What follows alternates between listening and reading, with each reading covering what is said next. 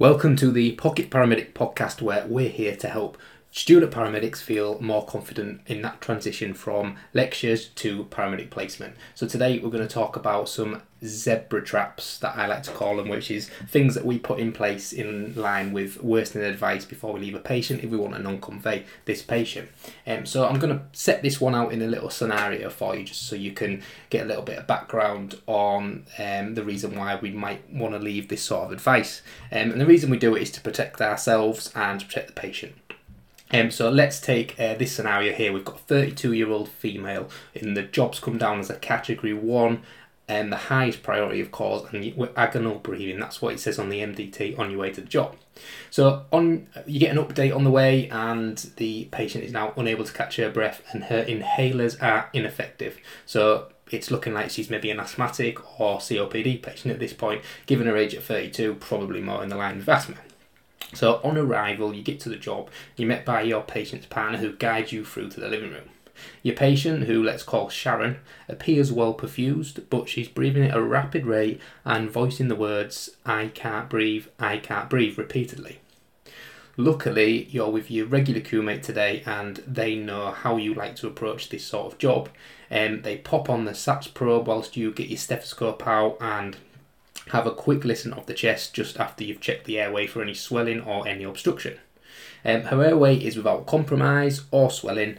Her breathing appears rapid, but it has equal chest rise and fall. You can't hear a wheeze, crackles, or any sort of pleural rub, so there's no added sounds.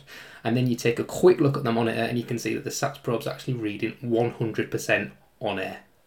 So despite this rapid breathing rate, you're happy with A and B. There's no obstruction and there's clear air entry going into the lungs.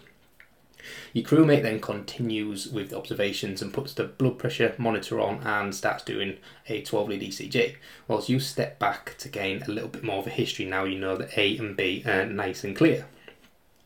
Her partner, so Sharon's partner, informs you their son has received a positive COVID test back from school today, and Sharon's breathing difficulties started soon after she heard the news about this positive COVID test. She does have a history of anxiety as well as asthma, and at times a slight exacerbation of asthma can provoke her anxiety symptoms. After you assure Sharon that her body is receiving adequate oxygen, her respiratory rate begins to fall back into normal parameters. Her partner then begins to help coach her breathing, something you suspect he's done before. As the blood pressure cuff cycles through, you visualise it on the monitor and you can see that it's 134/88, and her ECG prints out with no abnormalities. So you're beginning to suspect anxiety is probably the cause over anything like asthma, given how she's presented, what your assessment's like, and the fact that it's started to resolve on its own without any drug intervention.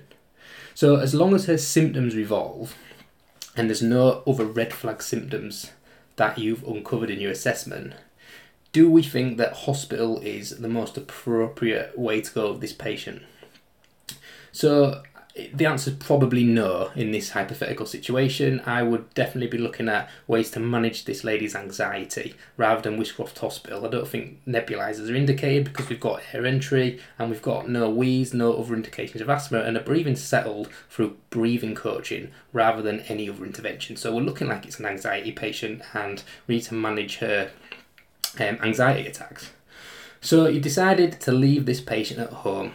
You give the GP a ring for a chat and see if there's any input that they could put in place, like for example medications or talking therapy, stuff that might be available through the GP. And the GP agrees with your preferred diagnosis of anxiety, and after looking at the GP's notes, suggests an appointment for your patient to see the surgery to review her symptoms of anxiety and management. Great, so we've got this patient's assessed, we've got a diagnosis, one that the GP agrees to, and we've even put a referral to the GP in place so she can go and attend an appointment in the near future to manage her symptoms in the long run. So you quickly wrap up your paperwork and you put the words worsening advice given just before you leave. Now, do we think that's enough, just putting worsening advice given? Because at the end of the day, what is worsening advice? Your patient, do they know what worsening advice is? Does the person reading your PRF know what worsening advice is? You know, is there any evidence that you know what worsening advice is? So we need to elaborate and not just put this statement. We need to put specifically what symptoms we need to look out for, and if the patient develops any of these symptoms, then they need to ring 999 or 111 or the GP to manage these symptoms further. So we need to put specific things in place. So let's talk about what sort of advice we put in place for a patient who's had breathing difficulties and it now appears like it's anxiety. So let's go through some of the things that I would put down on my PRF to make sure that the patient's protected and you are protecting yourself. So here's how I'd word it. I would put call 999 if the following symptoms occur. Any breathing difficulties or shortness of breath that cannot be resolved through breathing techniques. So this patient knows she has anxiety. She knows that she can coach her breathing back to normal, and her partner can help with that. So we're telling her, if you do get breathing difficulties again and it can't be resolved through your breathing techniques, which you know work for you when you've got anxiety, then ring us back, because it might be her asthma, it might be a pulmonary embolism, it might be something else that's caused it. So she's aware that if it can't be resolved, then she needs to ring an ambulance again so we can come and assess again. Then I've put if you hear an audible wheeze, because that can often happen, especially in asthma patients, that the wheeze can be heard within the room and not necessarily just by a stethoscope. So an audible wheeze, any chest tightness associated with the breathing difficulties, which is sort of typical of your asthma, where normally a chest tightness alongside the breathing difficulties suggests that the lungs are starting to struggle a little bit with your bronchospasm. If the patient gets any chest pain as well, so we've got breathing difficulties, shortness of breath that can't be resolved from breathing techniques, audible wheeze or chest tightness alongside the breathing difficulties, any chest pain. So we're ruling out that things like pulmonary embolisms can present as shortness of breath breathing difficulties, and that you can get chest pain with that. We're ruling out that a heart attack can cause breathing difficulties, shortness of breath, and you usually get chest pain with that. So we're looking at other symptoms that can cause these breathing difficulties, and we're specifically putting them down under worsening advice. So chest pain is another one. Next one is breathing difficulties / shortness of breath associated with pale, clammy and sweaty skin. So again, when the skin becomes pale, clammy, sweaty, it's usually a sign there's something else going wrong. It can be a sign of a myocardial infarction or pulmonary embolism, something that normally means the patient's quite unwell if she has them symptoms alongside breathing difficulties. So that's another thing that she now knows she needs to look out for. Next one is any heart palpitations. So you can describe that to Sharon, or this patient Sharon, like an ability to feel your heart beating through your chest, because not everybody knows what palpitations mean. So you can dumb down the word in a little bit. And we're thinking of cardiac arrhythmias here, which can cause breathing difficulties like SVT, fast AF, things of that nature. So we're covering symptoms like that can indicate cardiac arrhythmias. Coughing up blood, so that's another one for pneumonia or pulmonary embolism. Lower limb pain, swelling or discoloration. So this is DVTs I'm specifically looking out for, because if you get DVT and then you feel short of breath, then it could that clot could have travelled up the bloodstream and ended up in your lungs and resulting in a pulmonary embolism. So we want to make sure she's on the lookout for things like DVTs, because the risk is a PE. And then breathing difficulties associated with facial swelling or a rash or hives. So in this instance, I'm looking at allergic reactions, which can start to turn into anaphylactic reactions.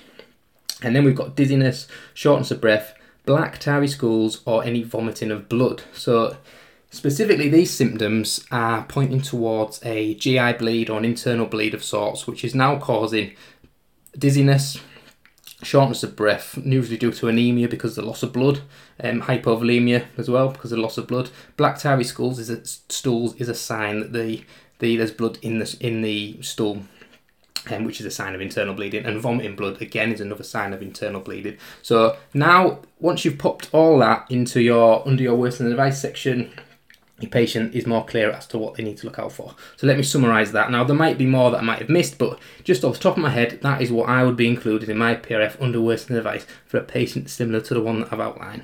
So we have call 999 if the following symptoms occur. Breathing difficulties that cannot be resolved through breathing techniques.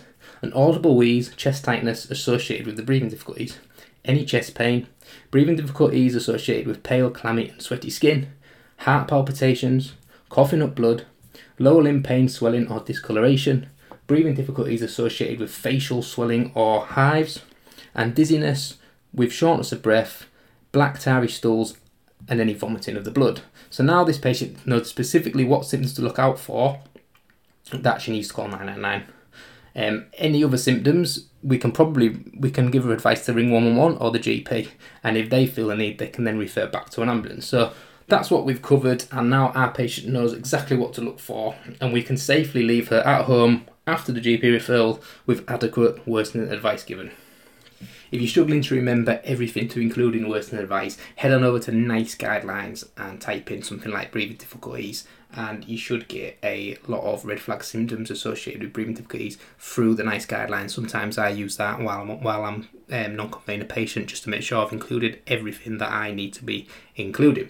Other things that you might be interested in, if you are struggling with your ECGs, I have a free PDF download. I'll put a link in the show notes, and basically it shows you how to identify a normal 12-lead ECG from start to finish, and then you can start focusing more on the abnormalities and how to spot them. So I'll leave a link in the show notes for that.